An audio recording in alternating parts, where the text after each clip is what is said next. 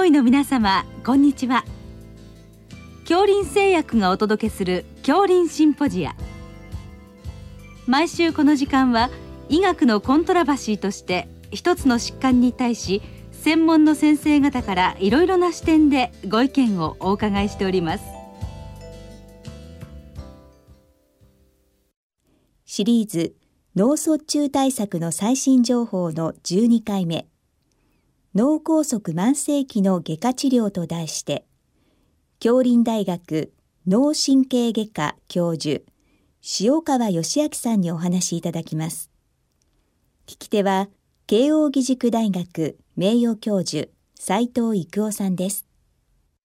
えー、今日はあ脳梗塞慢性期の外科治療ということでお伺いいたします。よろしくお願いいたします。お願いします。えー、ということで、まあ、外科治療ですけれども、まあ、それに先立って脳梗塞の、まあ、メカニズムって言いましょうか。その辺からお話しください。あの脳梗塞は、まあ、脳の血管が何らかの原因で詰まってその程度が軽ければあの一過性脳虚血発作のように回復もいたしますけども、うん、詰まってしまった部分の拘束は厳密に言えばもうそこ組織が死しているので治療にはならないんですが、うん、その詰まるメカニズムとしまして、うん、血管にあの下水に水垢がたまるようなタイプの脳血栓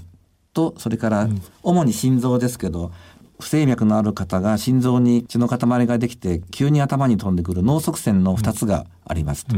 そしてあの基本的な脳の拘束にならない治療はこれはもう予防ですけども、うん、基本はあの薬物療法と危険因子の管理ということになりますが、うん、特にアテローマ血栓性脳梗塞といいまして、うん、首の血管にあの下水の水垢がたまるプラークと言いますけども、それが増えてきてそこの血の流れが減ったり、あるいはそこから、あの海洋がその血の塊の血管の壁にできてそして血栓が飛ぶ、これを動脈から動脈に飛ぶので、まあ、アーテリートゥアーテリーエンボリズムと言いますが、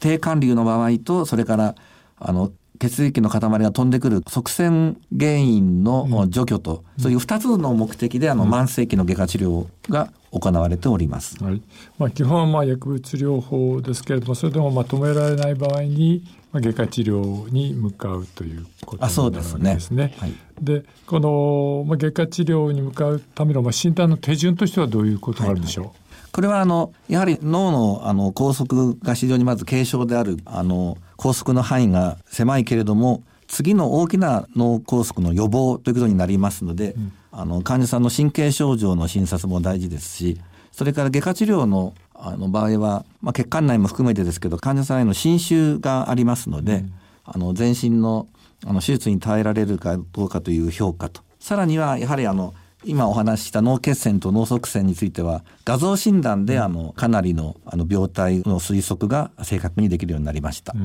のどういった画像診断をやって決めていくんでしょう？はい、まずあの脳血栓か脳塞栓かを見るには MRI で脳の断面断層撮影をすることによりましてあの形ですね。あの高速層、うん、それからあの同時に MRA で血管の様子が分かりますのでそこであの高速に陥った部分の範囲や形それから脳の太い血管に閉塞や狭窄がないかということで、うん、あの血栓か側栓か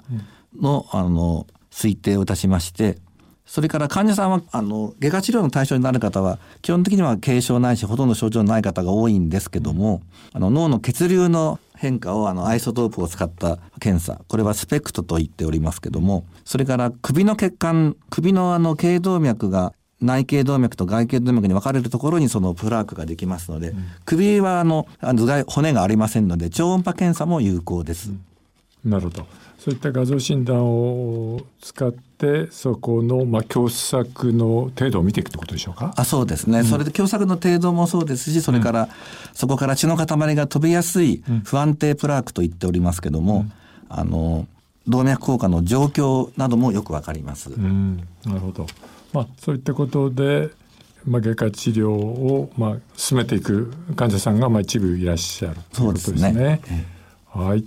えー、ということで、まあ、具体的にはどういうことを外科治療としては行うんでしょうか？はい、まずあの首の頸動脈の狭窄の場合はこれは以前は日本人にはそう多くないと言われてたんですけども、うん、まあ食生活の変化などでもうこのあの10年ぐらいはあの頸動脈に動脈硬化層ができて、うん、そこから血の塊が飛んだりあるいは血流が低下してきて、うん、あの TIA を繰り返す動脈からの側線化あるいは低管流のための TIA 化ってそういう症状で症状がない時はケロッとされてるんですけども、そしてあの薬物療法主に高血小板剤を飲んでいただくわけですけども、薬物療法でもあの再発が予防できない、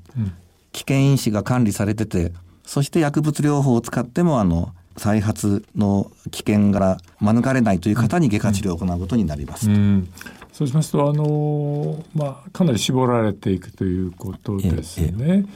はい、あの日本ではどのぐらいの手術件数があるんでしょうか？頸動脈内膜剥離術、うん、これはあの首の血管を開いて、うん、あの直接動脈の中にあるプラークというものを取り出す方法です。これはだいたいあの5000件前後と思われておりますが、それからあの血管の中にステントと称してですね、あの針金でできたあの、筒のようなものがあるんですけど、それを入れる治療も、それはもう同じ数か、あるいは実数としては内膜剥離術よりも多くやられているのが現状であります。これあの諸外国ではかなりやられてるものなんですか？もともとのこの頸動脈が細くなる方というのは、白人に多いと言われておりまして、うん、あのかつては北米では年間に10万件以上されてる時に日本では1000件程度だったっていう時代が、あの平成の初め頃あるんですけども、うん、あのその後この内膜剥離術とそれからあの新たに血管内治療のステント留置術が出てまいりまして、治療の有効性などを比べるときには、あの内膜剥離術の方が利益が大きいということにガイドライン上もなっておりますので、一般的にはあの手術に耐えられる体力があってそして頸動脈の狭窄が強い方には内膜剥離術をお勧めするのが日本のガイドラインでもそのように記載されています。まあそのまあ手術に耐えられる人はもちろんそちらが優先と、はい、しかしまああの年齢が高いとか条件が悪い方はステントの方に向かってことですか？すね、手術が難しい場合、うん。うん、これはあの非常に場所が高い頸動脈の高いところにあるとか、うん、あるいは反対側も狭窄があるとかまた首に他の病気に対して放射線治療がされている時は癒着が強い場合がありますので、うん、内膜剥離術を第一選択でやるんですけどもあのステント留置術が選ばれる場合もあります。うん。なるほど。そういうことでその、まあ、両者でやっていくわけですけどこれはあの手術あるいはステント留置の後はその後の治療はどういうことになりますか、はい、それはあの内膜剥離術にしてよ、セント留置術にしては、あの、まあ、血管は広がりましたが、あの、危険因子をやはり管理しませんと、再発してまいりますので、うん、あの、高血小板剤に中心とした治療と、コレステロールなどを下げる治療、うん、そういう動脈硬化に対する、あの、一般的な治療が、うん、あの、必要になりますし、またこのような、あの、外科治療が必要になるような、あの動脈硬化の強い方は心臓の冠動脈であるとか、末梢の動脈にも同様の病変があることもありますのであの首の局所だけ見ているのではなくて全身の管理が必要になる疾患と言えます。うそうすると、まあ、あの高血小板薬を中心とした、まあ、総合的な治療ってことでしょうか。の手術後もあの高血小板剤の投与と、うん。うん、あの生活習慣の是正ですね、うん、あのタバコを吸わないと、それからあのコレステロールを下げるようなことで運動をお勧めすると。一般的な、あの治療は手術が終わってもあの、継続していただくことが必要になりますので、あの開業の先生方などでもですね、あのきちっと管理をしていただければとあの外科医の立場としては思うところです。あのこれ、まあ、あの心臓などですと、まあ、あのどれだけの期間続けるかとかあるいはあの、ダプトといいますか、二重で抑制するとか、あるいはあの場合によってはドアクと、まあ、併用になり得る場合に、まあ、いろいろあの困るとか、まあ、出血の副作用があるとか、まあ、いろいろありえますけど、まあ、基本はもうずっと続けるということそうです。あの外科治療が問題なく終了した時でもですね、うん。うん、あの再発予防はあの少なくともサプトと言ってますけど、うん、まあ一剤の高血小板剤は必要になりますし、うん、ステント留置術の場合は、ステントの中にまた狭窄するようなことがありますので、その状況によっては、あのおっしゃられたダプトと強力なあの薬物療法が必要になる方もあります。このステントはこの薬剤溶出性ステントっていうことではなくて、あの心臓で使われているような、そういうステントではありませんね。通常のあの通常ステントなんですか。わ、はい、かりました。それからあのバイパス術というのもあるんですか？はい、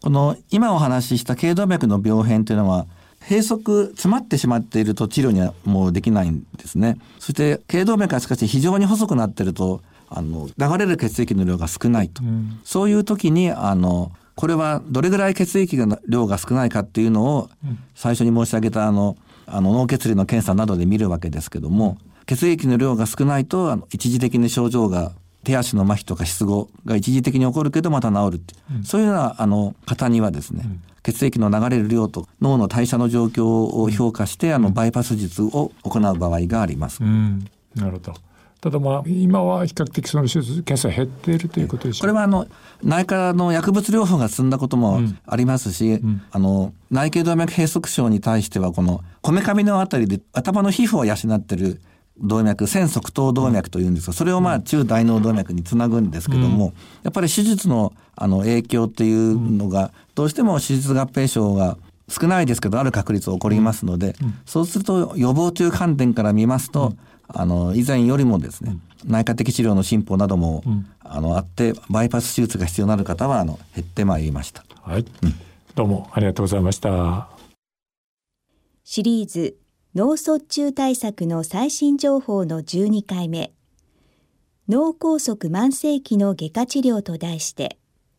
京林大学脳神経外科教授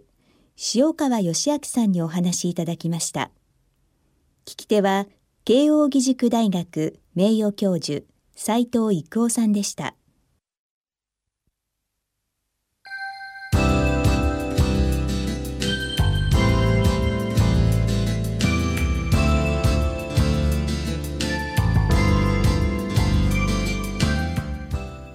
それでは恐林製薬がお送りしました恐林シンポジア。来週をどうぞお楽しみに。